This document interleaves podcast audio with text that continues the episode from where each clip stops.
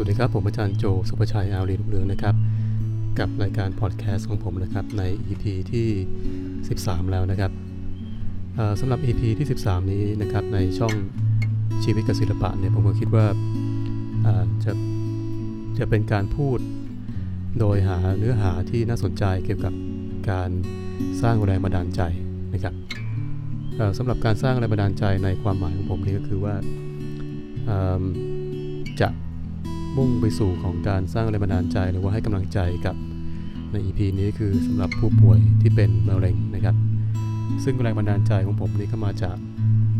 คุณแม่นะครับ คุณแม่ของผมซึ่งท่านก็ป่วยเป็นมะเร็งอยู่ในขณะนี้นะครับ แล้วก็ผมก็ได้อัดเสียงนะครับ โดยอ่าน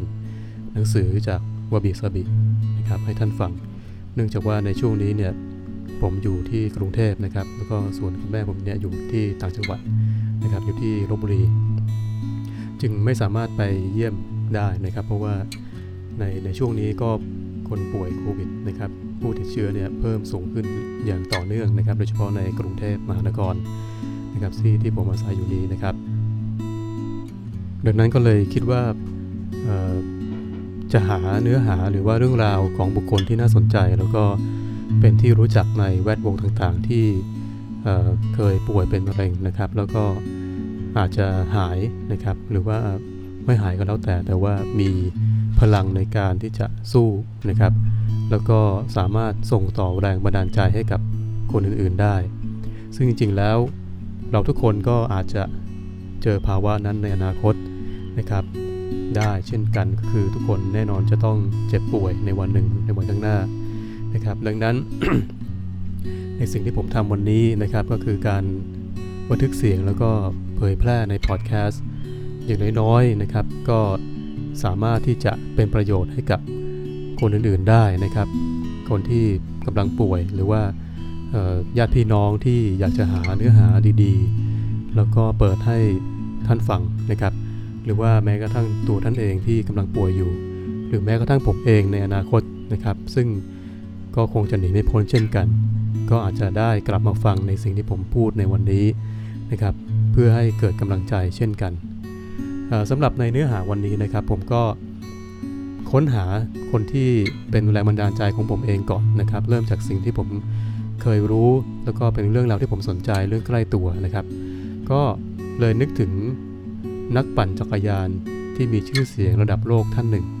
นะครับ ซึ่งเมื่อสัก 10 15-16 ปีที่แล้วเนี่ยผมสนใจในการขี่จักรยานนะครับจักรยานทางไกลนะครับ แล้วก็พบว่าตอนนั้นก็คือมีมีบุคคลที่น่าสนใจคือเขาคือชื่อว่าแลนซ์อาร์มสตรองนะครับซึ่งเป็นนักปั่นจักรยานที่ชนะเลิศระดับโลกนะครับมีชื่อเสียงระดับโลก แล้วก็ตัวเขาเองก็มีอาการเป็นมะเร็งเช่นกันนะครับในขณะที่เขามีชื่อเสียงนะครับมันเหมือนกับชีวิตที่กำลังพุ่งขึ้นสู่จุดสูงสุด แต่ว่ามันก็มีบางสิ่งบางอย่างมาเป็นอุปสรรค คอยปิดกั้นขัดขวางนะครับ ซึ่งผมคิดว่าสิ่งเหล่านี้เป็นปกติของชีวิตธรรมดาของทุกคนที่สามารถประสบพบเจอได้นะครับเดี๋ยวผมก็จะหาเนื้อหาของคุณแลนซ์อาร์มสตรองมาให้คุณผู้ฟังคุณผู้ฟังเนี่ยนะครับได้ได้ฟังถึงชีวิตของเขาแล้วก็การเจ็บป่วยของเขาว่าเขามีแนวคิดแล้วก็เอาชนะมันอย่างไรนะครับ ข้อมูลนี้ผมก็หาจากในอินเทอร์เน็ตนะครับในวิกิพีเดียบ้าง หรือว่าใน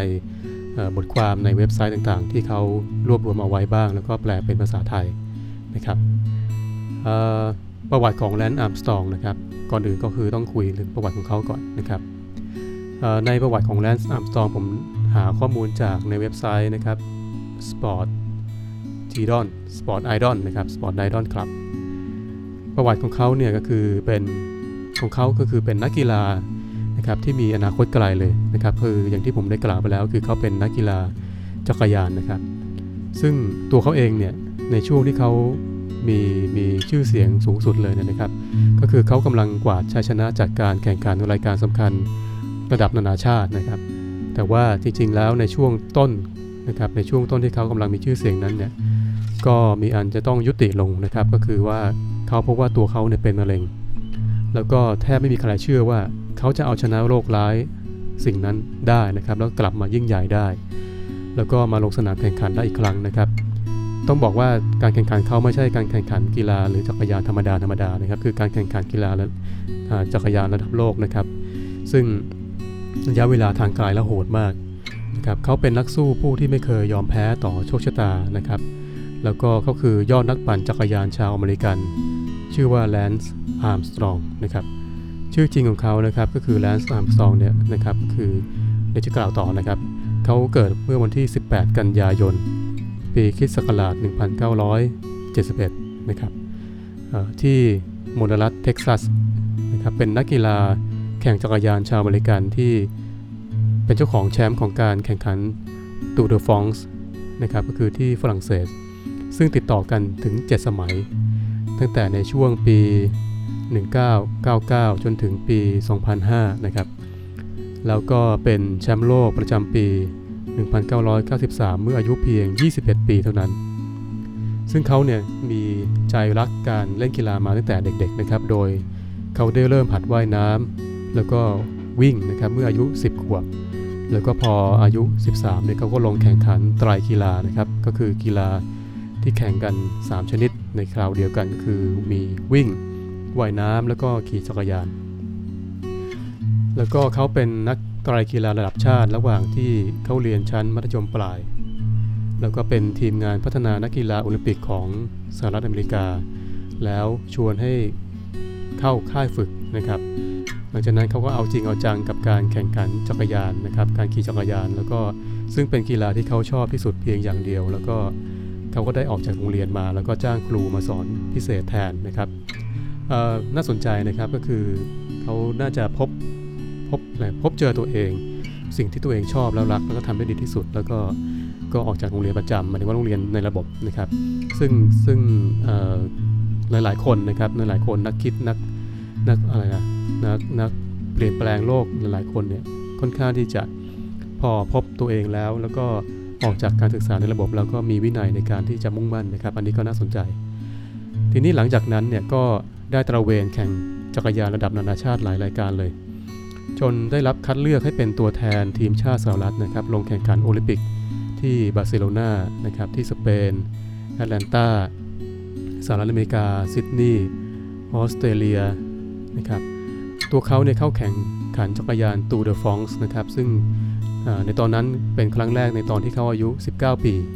ถึงแม้ว่าเขาจะไม่ประสบความสำเร็จนะครับ แต่ก็ทำให้โลกได้รู้ว่าเขาคือดาวดวงใหม่ที่กำลังมา ในการแข่งขันขี่จักรยานเนี่ยพอเขาอายุ 21 ปีนะครับเขาชนะเลิศการแข่งขันจักรยาน ประเภทถนนชิงแชมป์โลกที่เมืองออสโล ประเทศนอร์เวย์แล้วก็การแข่งขันใหญ่ๆอีกหลายรายการเลยนะครับ ในขณะที่ชีวิตการเป็นนักกีฬา ที่กำลังรุ่งโรจน์ของเขาเนี่ยแล้วก็กำลังไล่ล่าชัยชนะในตูดฟองส์ซึ่งถือว่าเป็นการแข่งขันกีฬาที่มีชื่อเสียงที่สุดในโลกนะครับเป็นการแข่งขันจักรยานที่มีชื่อเสียงที่สุดในโลกเนี่ยรายการหนึ่งเลยนะครับที่เขายังไม่เคยสัมผัสกับชัยชนะเนี่ยด้วยวัย 25 ปีเนี่ยตอนนั้นแลนซ์ก็มีอาการเจ็บลูกอัณฑะนะครับแล้วก็ทีแรกเขานึกว่าเป็นแค่อาการระคายเคืองจากการฝึกซ้อม หลังจากนั้นเนี่ยนะครับเขามีอาการนี้อยู่ต่อเนื่องนะครับ อยู่ประมาณ 5 เดือนครึ่ง แล้วก็ทำให้เขาเนี่ยไปหาหมอนะครับ แล้วก็พบว่าตัวเองเนี่ยเป็นมะเร็งที่ลูกอัณฑะไม่เพียงเท่านั้นนะครับมะเร็งยังลามไปที่ช่องท้อง ปอด แล้วก็ต่อมน้ำเหลืองด้วยนะครับทีนี้เขาก็ได้รับการรักษานะครับก็คือเข้ารับการรักษาผ่าตัดอันทะข้างขวาทิ้งไปแลนซ์ก็ เริ่มเปลี่ยนพฤติกรรมการทานอาหารควบคู่ไปกับการทำเคมีบำบัด แล้วก็ตอนนั้นเนี่ยแพทย์ก็ค่อนข้างมั่นใจว่า เขาจะหายจากมะเร็ง แต่เมื่อตรวจพบว่ามีเนื้องอกที่สมองด้วยนะครับ โอกาสที่จะหายลดลงเนี่ยไปอีกเลยนะครับลองคิดดูนะครับก็คือคนที่เป็นมะเร็งแล้วผ่าตัดแล้วนะครับ ไม่หนำซ้ำยังมีเนื้องอกที่สมองอีกซึ่ง ซึ่งค่อนข้างที่จะ เป็นอะไรที่หนักนะครับในชีวิตของคนปกติทั่วไป ถ้าพบว่าเป็นลักษณะนี้นะครับเเขาก็ผ่าตัดนะครับผ่าตัดเนื้องอกในสมองออก แล้วก็ทำเคมีบำบัดอีกหลายครั้งเลยนะครับ แล้วก็ท้ายที่สุดนะครับ แพทย์ก็ประกาศว่าเขาเนี่ยเป็นอิสระจากมะเร็งแล้วนั่นหมายถึงเขาหายนะครับจากโรคมะเร็ง แล้วก็ผ่าตัดเนื้องอกในสมองออกไปด้วยนะครับ การที่แลนซ์หายจากโรคร้ายในภายในเวลา 16 เดือน ก็นับว่าเป็นเรื่องมหัศจรรย์มากพออยู่แล้วนะครับ แต่ว่าเขาได้ทำได้มากกว่านั้นนะครับ ก็คือเขากลับมาซ้อมขี่จักรยานอีกครั้งหนึ่ง โดยที่ไม่มีใครเชื่อว่า เขาจะสามารถชนะการแข่งขันอะไรได้อีก แม้แต่สปอนเซอร์ก็ยังยกเลิกเงินสนับสนุนปีละ 6 0 0 0 0 ดอลลาร์สหรัฐครับเขาก็ไม่ลดละความพยายามนะครับแลนซ์หาผู้สนับสนุนรายใหม่ ด้วยความยากลำบากนะครับในที่สุด US Postal นะครับ ก็ได้ให้เงินสนับสนุนปีละ 200,000 ดอลลาร์ ซึ่งเป็นการลงทุนที่ให้ผลตอบแทนที่เกินคาดนะครับ เพราะว่าแลนซ์ชนะเลิศการแข่งขันตูร์เดอฟองซ์ครั้งแรกในปีนั้น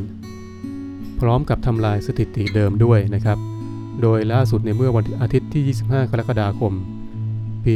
2547 หมายถึงว่าในในปีนั้นที่ผ่านมานั้นนะครับ เขา คว้าแชมป์ตูเดอฟองส์สมัยที่ 6 ติดต่อกัน ซึ่งสร้างประวัติศาสตร์นะครับแชมป์เยอะที่สุดตลอดการของโลกนะครับ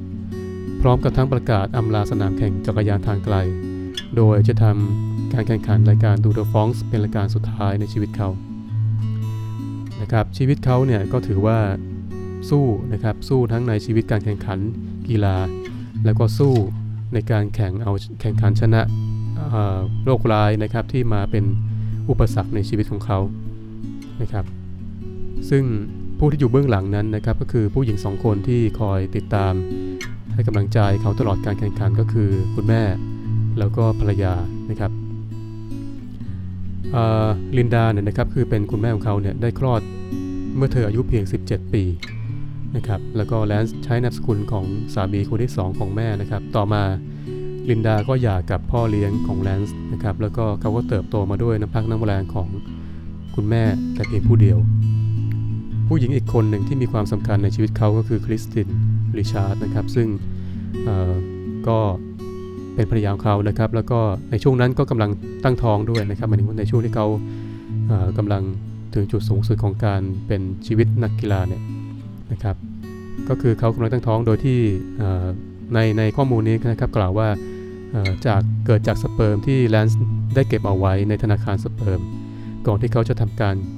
ทำเคมีบำบัดนะครับ แล้วก็ได้คลอดหลังจากที่เขาได้รับชัยชนะจากการแข่งขันนี้นะครับ ทีนี้หลังจากนั้นนะครับตัวแลนซ์แล้วก็ภรรยานะครับ ก็คือเขาพบกันเมื่อเขาตั้งมูลนิธิแลนซ์อาร์มสตรองนะครับ เพื่อให้การสนับสนุนวิจัยค้นคว้ามะเร็ง และก็ เตือนให้ผู้คนตระหนักถึงเรื่องมะเร็งนะครับ ซึ่งควรจะตรวจพบตั้งแต่เนิ่นๆนะครับ หมายถึงว่าในทุกคนเนี่ยมีโอกาสที่จะเป็นมะเร็งนะครับ อย่างผมเองผมก็อย่างเช่นในการตรวจสุขภาพประจำปีทุกๆ ปีนั้นเนี่ยมันก็จะมีการตรวจมะเร็งอยู่ให้เราเลือกนะครับ ซึ่งก็พบว่าจริงๆ แล้วในตัวทุกคนมีเชื้อมะเร็งอยู่นะครับซึ่งมันในในอายุที่น้อยๆอาจจะไม่มากนะครับแต่ถ้าเราตรวจเรื่อยๆ เราก็จะพบพบ ก่อนเนิ่นๆนั่นเอง ซึ่งแลนซ์เองก็สนับสนุนให้ทุกคนได้ตรวจเนิ่นๆนะครับ ทีนี้นอกจากนั้นเนี่ยในช่วงนั้นนะครับผมจำได้เลยในช่วงปี 47 เนี่ยนะครับช่วงนั้นก่อนปี 50 เนี่ยเขาก็เริ่มการออกสายรัดข้อมือนะครับหรือ wristband ที่สลักคำว่า life strong นะครับที่หมายความว่ามีชีวิตอยู่อย่างเข้มแข็ง เพื่อหาเงินช่วยเหลือผู้ป่วยโรคมะเร็งผ่านมูลนิธิแลนส์นำตองนะครับร่วมกับไนกี้ตอนนั้นทุกคนมีสายรัดข้อมือนี้นะครับแล้วขายทั่วโลกขายไม่แพงนะครับแล้วก็หลังจากนั้นในประเทศไทยก็ทำ wristband ออกมาเยอะแยะมากมายนะครับทั้งในจำผมจำได้ในช่วงนั้นก็ช่วงที่ในหลวงรอเก้านะครับก็ท่านยังทรงพระชนชีพอยู่ก็ รัฐบาลหรือว่าหน่วยงานต่างๆ ก็ทำริสแบนออกมา แล้วก็สลักคำต่างๆออกมานะครับ ก็ได้รับการสนับสนุนหรือว่าสนใจจากคนไทยหลายๆคนหลายฝ่ายนะครับตรงนี้เองนะครับก็เป็นสิ่งที่น่าสนใจนะครับเป็นสิ่งที่น่าสนใจสำหรับสำหรับผมเองนะครับที่อยากอ่านหรืออยากหาข้อมูลที่เกี่ยวกับบุคคลที่ไม่ยอมแพ้ต่อโรคภัยไข้เจ็บ นะครับแต่สิ่งสำคัญคือวินัยนะครับในการที่จะรักษาตัวเอง แล้วก็มีความหวังในการที่จะมีชีวิตอยู่จริงอยู่ว่าทุกคนต้องพบกับการเจ็บป่วยนะครับ แต่ว่าสิ่งเดียวผมคิดว่าความหวังนะครับและกำลังใจทั้งจากตัวเองด้วยแล้วก็จากคนรอบข้างนะครับ ที่จะส่งต่อความหวังนี้ซึ่งกันและกันนะครับ ผมเองก็มองว่าเมื่อมาถึงณวันนี้แล้วนะครับ คนรอบตัวนะครับคือคุณแม่ เริ่มป่วยเป็นมะเร็งนะครับ สิ่งที่ผมสามารถทำได้ในความสามารถที่ทำได้ในตอนนี้ก็คือออยู่ห่างไกลนะครับ แต่ก็อยากให้การได้หาข้อมูล การได้อ่านให้มีเสียงและทิ้งเอาไว้ในโลกโซเชียลเน็ตเวิร์กนี้นะครับ ก็จะเป็นประโยชน์ทั้งกับคุณแม่เอง ทั้งกับผม ทั้งกับคนรอบตัว แล้วก็คนที่ไม่รู้จักที่กำลังต่อสู้กับอาการเจ็บป่วย แล้วก็ ญาติพี่น้องนะครับที่อาจจะไปเปิดหรือว่ากระตุ้นตัวเองนะครับให้รักษาชีวิตรักษาร่างกายให้แข็งแรงนะครับใน EP นี้ก็ขอจบเท่านี้ก่อนนะครับแล้วก็ผมจะหาเนื้อหาดีๆ แรงบันดาลใจดีๆสำหรับผู้ที่กำลัง